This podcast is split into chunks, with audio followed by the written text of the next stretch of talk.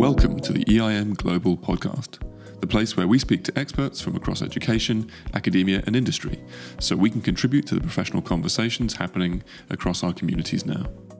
The discussions we have and insights shared by guests help develop our own thinking and work, and hopefully spark further dialogue for other educators too, as they reflect on their practice and the students they work with. Today I had great fun chatting with Gill Kelly. Gill knows what it means to lead and learn. As a former head teacher of three different and diverse schools, she brings great creativity, insight, and gravitas to those that she works with a qualified Coactive Training Institute core curriculum coach, a professional certified coach with the ICF, and co founder of Making Stuff Better, coaching leaders around the world today is what Gill spends her time doing. In this episode, we cover what Gill means by inner leader coaching, applying coaching principles with students, her thoughts on some practical steps schools might take with the future of education in mind, and some work Gill is doing on measuring the impact of coaching.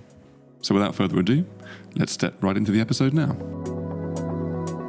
Gill Kelly, welcome to the podcast. Really pleased to uh, to have you on, and, and thank you uh, for your time. It's great to see you again. How are you? I'm really well, and it's lovely to see you too. How have you been since we last spoke? I feel like it's it's got to be a few months now. What have you been doing? What have you been focused on? We, as a company, we've been really focused on what we do at our core is supporting leadership in international schools. So we have been focusing on that and working with other partners. So privileged to work with EIM, and now we're working with with other partners in the educational sector as well. So lots of lots of coaching of leaders, which is wonderful, and bringing great coaches on board and.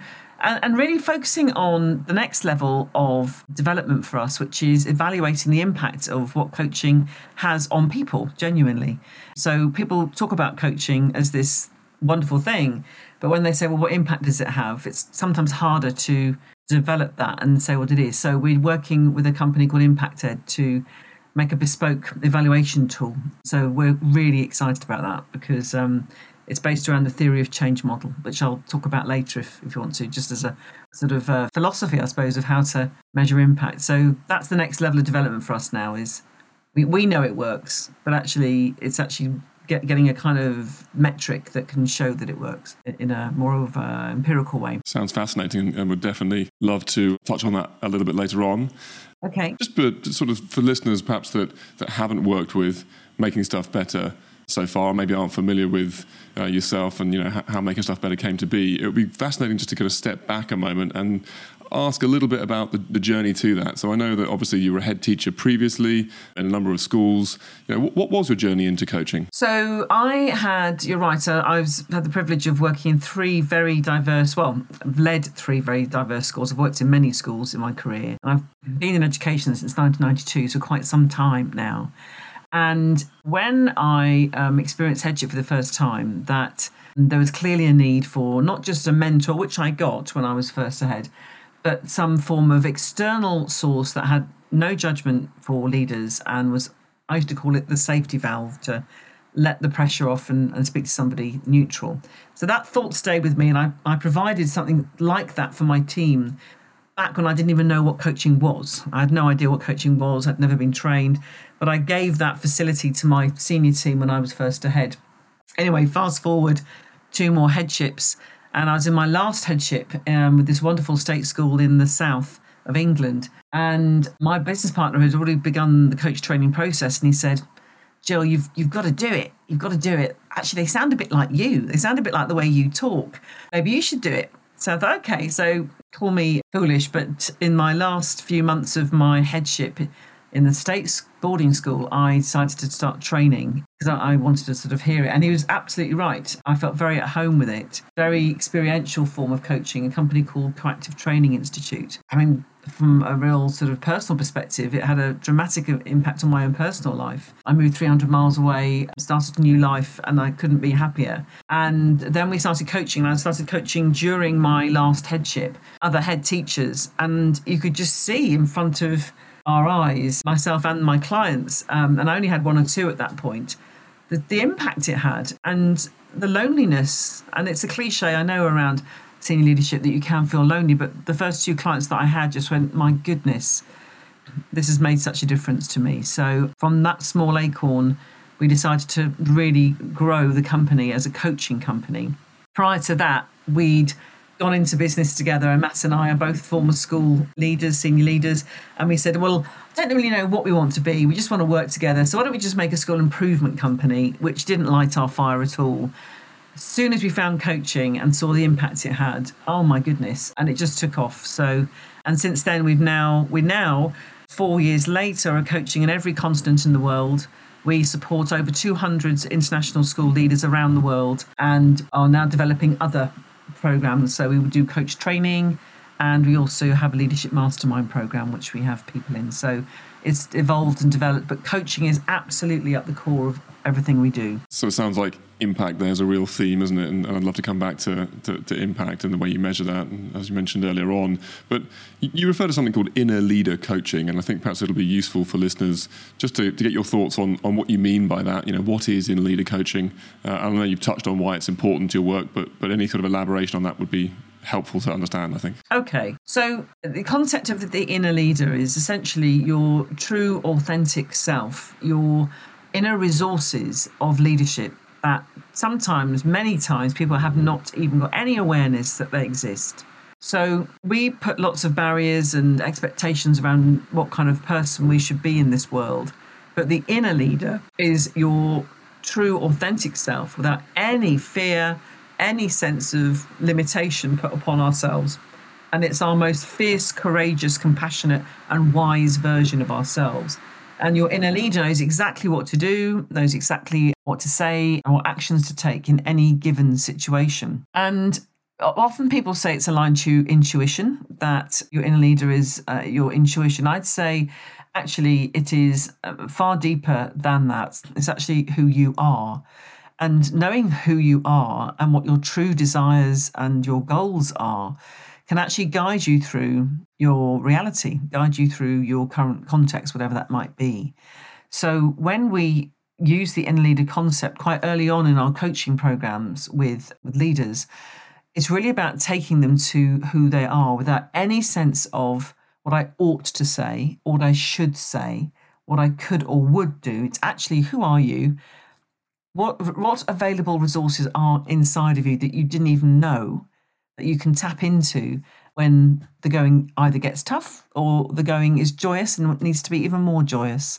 So your inner leader comes. And we were taught this during our training uh, Coactive Training Institute. So I'm um, just reference them really, um, and it's a very powerful, very very powerful um, concept. So, so Gill, the the idea of the inner leader and this authentic self i'm really interested in in that but i wonder about thinking about it from the point of view for a moment of students perhaps. I think a lot of people talk about students potentially benefiting from the kind of skills and self-regulation abilities that coaches often work to help people develop. You know students obviously in in leadership roles themselves in, in many respects uh, and so I'd just love to get your thoughts on that. Obviously, I'm thinking about it from a, an age appropriate perspective, and also wondering about it from, I guess, the role that student agency plays perhaps in, in the development of that and the interplay of student agency with that gaining and development of self knowledge in the way that I think is probably connected to the sort of inner leader idea that you're talking about there from the point of view of staff. Yes, it's a very good question. And if we think about educational systems for a moment, and the impact they might have on on young people is that we are we fill our educational systems with rules and structures and we design curriculums we design assessment we write timetables we tell children where to go at certain times and all of that is logical and understandable when you're running a school. What's important to have alongside that is permission giving for children to think for themselves. Now, that might, again, might seem insulting for some leaders who are listening to this. And, well, of course we do. That's what education is. As someone who's led schools myself and in, in, in often quite challenging circumstances, leaders can get quite fixated on control and order and, and allowing some within very tight parameters some independence in the in the mind and some agency on the part of children to be able to operate within that very often it's academically focused because that's the focus of it might be the school group or the owners of the school or the government of the country they're in. It isn't always around the softer skills around who they are as, as individuals. So student agency in terms of allowing this inner leader awareness is fundamental. If they are not involved in the exploration of who they are, they are certainly not going to get it handed to them in a textbook or on a plate or in a conversation with their tutor. All of those things are great and help and will encourage people to reflect. And I'm not for a minute saying tutors aren't important. I think time with tutors can be spent differently.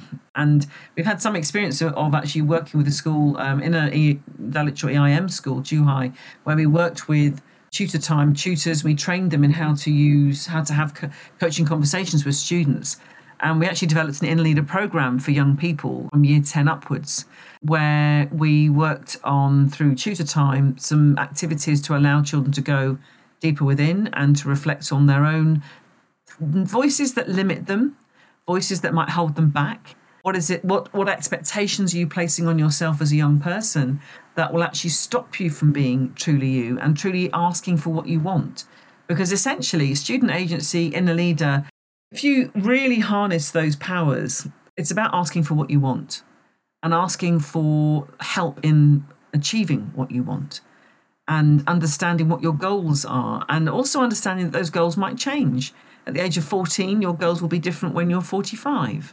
So, this awareness of life as a and I'm not going to say journey there, I just said the word, but this life as a, an adventure, as a time frame, as a thing that will shift, change, and move, and that's okay, is really important. So, student agency is fundamental. As I said before, you can't just be handed your own self awareness by somebody else, it's something you've got to find yourself. And once you found it and get to understand it, and I found at the age of 55, getting involved in this five years, six years ago, it continues to evolve. Um, that's the beautiful thing. You get this self awareness, but actually it can continue to evolve. So schools could do a great deal of help for young people to allow this kind of self exploration to take place. And the phrase I want to chuck in there is around permission giving in schools. And the reason why I say that is because going back to my earlier point about structures and rules and time frames and timetables, all of that is important. Taking exams, exam system, we could all debate the importance of that, especially after the pandemic, but they have very sort of strict rules and schools can get really fixated on that. So to allow children permission time to explore, to reflect, to look into themselves and understand what is it they really want um, not just what ought I do because my my parents or my school are encouraging me to be go down a particular path. What do, what do I really want? What if I was Gill, age 14, and I asked myself what I really, really wanted at this point in my life, and I explored that and what that told me about me.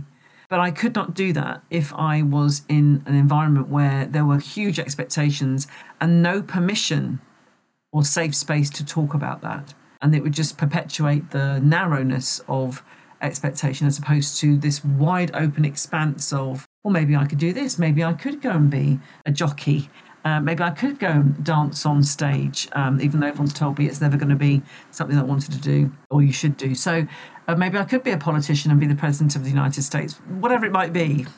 Uh, maybe i could fly to the moon.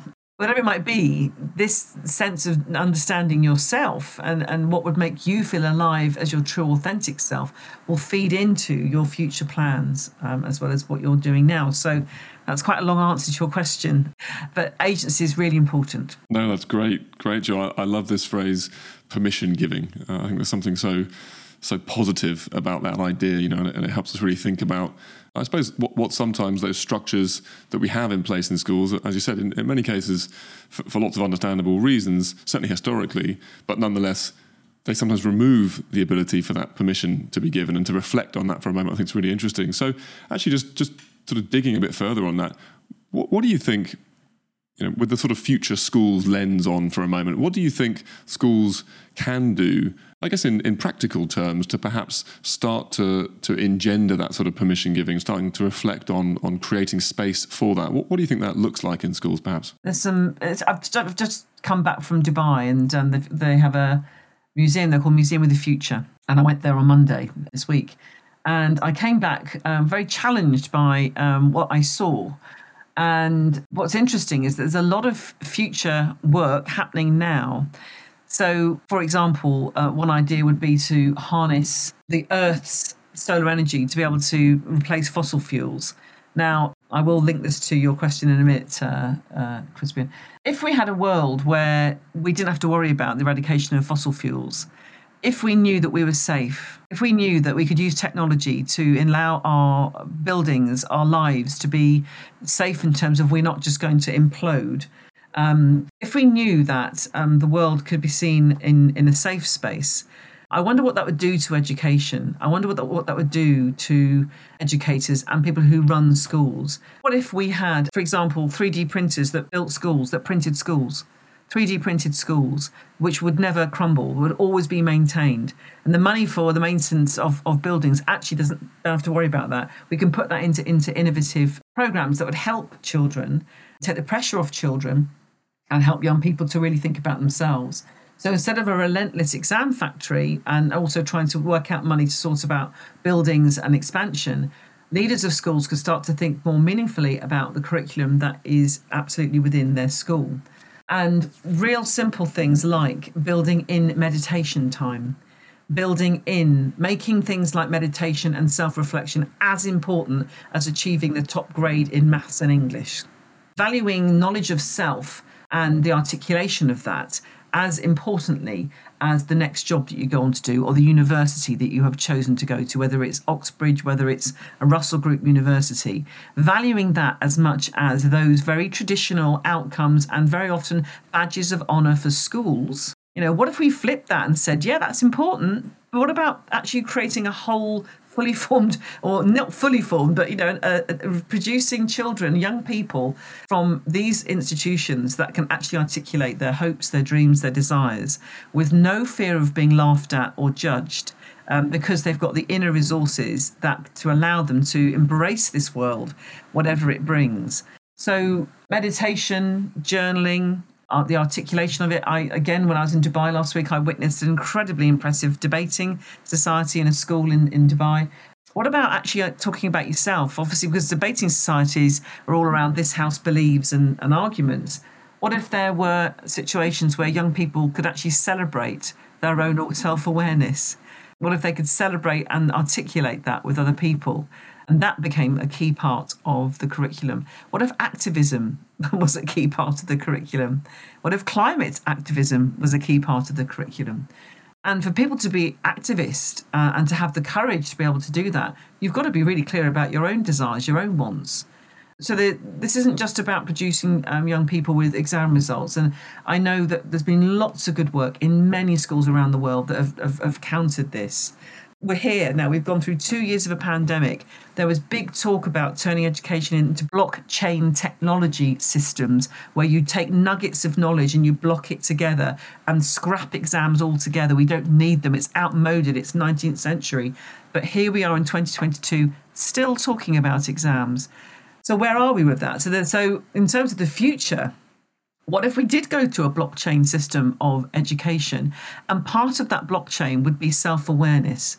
And that had just as much value as getting an exam result or your work experience that you might have had or with your university experience. So the, I think we, we've got to do something radical around valuing knowledge and, and self knowledge, not just uh, external um, input with regurgitation and our own take on it. So I think the schools of the future need to really sort of take the lessons of the pandemic and resist the desire, uh, resist the pull back into the norm of what was. My goodness, if we've never been given an ever been given an opportunity to rethink the normal, this has been it. We've had two years of complete change. So when are we going to start doing that? And we, have emerged, frankly, with young children with mental health issues because of the two years they've spent at home. So if this is not the time to think about self awareness, inner resources, courage, clarity, when is? Yeah, I, I couldn't agree more. I mean, as you said, if now isn't the opportunity, then crikey, you know, what what do we need to happen before we start thinking about, you know, what else what else might be important here? And back to your point about what we value, there's a lot of talk, I think, about the sort of the overemphasis of, of the cognitive orientation, you know, in schools historically. And, and you talked about this idea of the sort of the exam factory. And I think that you know, of course, that knowledge and skill skill set, of course, is important. We, we know that. that. That's why we've been focused on it for so long. But crikey, there are so much. There's so much more to what it is to be human. And I think uh, I'm quite interested in in the work of, uh, of Professor Rosemary Luckin and, and what she has to say about you know this sort of idea of technology coming and artificial intelligence and so on. And it's not that that's going to replace teachers or, or, or you know, human beings by any means, but but if anything, actually, it gives us an opportunity to reflect on the breadth of human intelligence, uh, and that's of course far richer than so often it's, it's given credit for. And if you were to look at you know, school curricula over the last you know couple of hundred years, you'd be forgiven for thinking that human intelligence was really quite narrow uh, in the way it's being thought about. I think. Yeah. I wanted to be true to our earlier conversation and touch on this idea of impact because it seems a, a good moment now to think about how we would know if if we were doing that right if we were getting real impact from it. And so I'd be really interested to understand the work that you're just starting to do now that you mentioned at the beginning of the call uh, in terms of thinking about how you measure that impact. Yes, so it's really interesting because uh, we we've uh, obviously um, developed our own systems as a coaching company and as, as um, individual coaches where you say where do you want to be at the beginning of a coaching journey? You check in with them and then you check at the end did we get there? And that's based on a real individual level and that's fine that's still valid. You know how, how many how many of your clients actually achieve what they wanted to achieve as a result of the coaching? If you are looking at it systemically if you're looking at it as an organization and i know that eim have been really progressive in doing this for for their leaders for the last four years how can we meaningfully say to a group where you've got 15 16 17 schools actually this this coaching thing is actually having an impact. And we looked long and hard at that and there's things like the kirkpatrick model which didn't quite fit um, coaching really because coaching sits outside performance management. It's not about that. Kirkpatrick works for training, um, which very sort of more obvious sort of external outcomes, but it's not something that really fitted with with coaching, which relies heavily on, on relationships and individual um, needs. So we started exploring how we could really look at this. And we came across a company called ImpactEd, and they use the methodology of the theory um, of change. And that's essentially the model is where you might propose that introducing coaching into your organization um, increases resilience, leadership resilience, for example. And that might be your argument, and that's why you've brought it in. And that's what you want to test. So the um, theory of change model says, okay, we're going to propose that coaching increases leadership resilience. Let's test that. Let's see if that works. So the evaluation is then built around that lens of, okay, how much has this impacted on resilience? And it's a combination of surveys, it's a combination of conversations with people. And we're just in the middle of developing this with um, another large school group who are working with us, and we're absolutely are welcoming EIM in this uh, process as well. Um, to start developing that um, over a, a, wide number of schools. So the school group we're working with has roughly 90 schools worldwide, and so we're going to be developing that to say, okay, if we bring it into a large group, What's the theory of change that? What is it we're testing? And the benefit of that is it gets the school group to really think about well, what, well, what do we want to get out of this coaching? Why are we genuinely bringing coaching into our organisation? And how are we going to know if actually it has had an impact in that way? So the beauty of the, the model is that you can test it through any lens that you like. So I, I, mentioned resilience. It could be leadership, leadership retention. It could be leadership assertiveness it could be a whole range of things, but it gets the organization to get really clear about what is it they want as a result of this coaching. And every school group we've worked with so far are very clear that they keep it outside of performance management. It's not about you do this coaching because you're failing in some way or you need to get better at your job. Uh, that that's not it. It's actually about much deeper than that and it's not around KPIs and EBITDA. Um, it's it, it's not associated with that. So so we are really at the beginning of it. We start developing this next month with a view for it to be launched in August September with all of our programs. And the lovely thing about that is we can bespoke it to every client to be able to say, well, if this is what you think you're bringing it in for, let's test if it is having a, an impact. So it's not a one size fits all model. Um, so it's got basic tenets and principles, but you can change the lens as to where you shine it and where you put it, which we're really excited about um, because as I said before, assessment can be quite linear sometimes, and coaching is it's just not a linear thing. It can, and this is the beauty and also the difficulty with coaching is that you bring it into your organisation, and once you bring it in, it has knock-on effects that you can't even predict sometimes. So we brought coaching into into Zhuhai for staff to be able to have conversations with their students and help them to express their own emotions uh, in a culture that is prone to not allowing that to happen. And the side impact was the staff knew how to have coaching conversations, and that helped them get through the pandemic together because they could coach each other. We didn't plan that, it was just a, a side impact. So yeah, we're just we're excited to see where it goes. Um, the nice thing is that it can test what leaders' um, thoughts are and help shape what we do uh, and how it can have an impact. Uh, and if it doesn't have an impact in that way, okay, what needs to change? So it's an iterative thing that can, you know, work with the organisation. You know, don't get me wrong, there are other things out there that can allow you to measure it, but it's very, I would say, uh, one size fits all. It, it, it doesn't feel particularly deep, and it certainly doesn't work on a systemic level. The ones that I've seen so far sounds sounds like a huge piece of work, but but incredibly interesting and, and rewarding. I suppose the thing that strikes me as most interesting about that is that it sounds as if that's going to cause so many further conversations to happen because of course you know to decide what it is that, that you want to be focusing on yeah. you know you have to have those conversations in the first place which itself drives this sort of ongoing reflection i think. And and no doubt different groups and different schools and individuals will probably arrive at different conclusions. And as you said that's okay. Yeah. but the fact that those conversations have been had that drive that focus in the first place hugely impactful. So very interesting. I'd be really interested to find out you know a little further down the line how that work has developed and evolved and, and what that means for, for where you go next. Okay. Great. Gill, it's, it's been a fascinating conversation. We've we've touched on a, a number of different areas, but you know, just briefly, and there's obviously so much more that we could talk about here. But for listeners, you know, whose interest has, has been piqued and would like to know a little bit more about yourself, making stuff better, how can they how can they reach out to you? How can they connect and find out more? They can email me if they want to on it's Gill with a G, Gill at makingstuffbetter.com. There's our website, makingstuffbetter.com. Um, so please do go have a look and you can book in with either Matt or I um, through the website.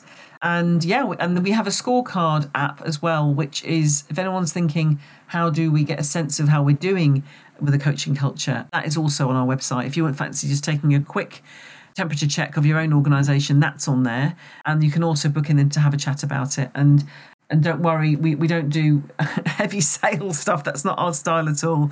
Um, we just we, we talk to people. Unsurprisingly, we chat to people.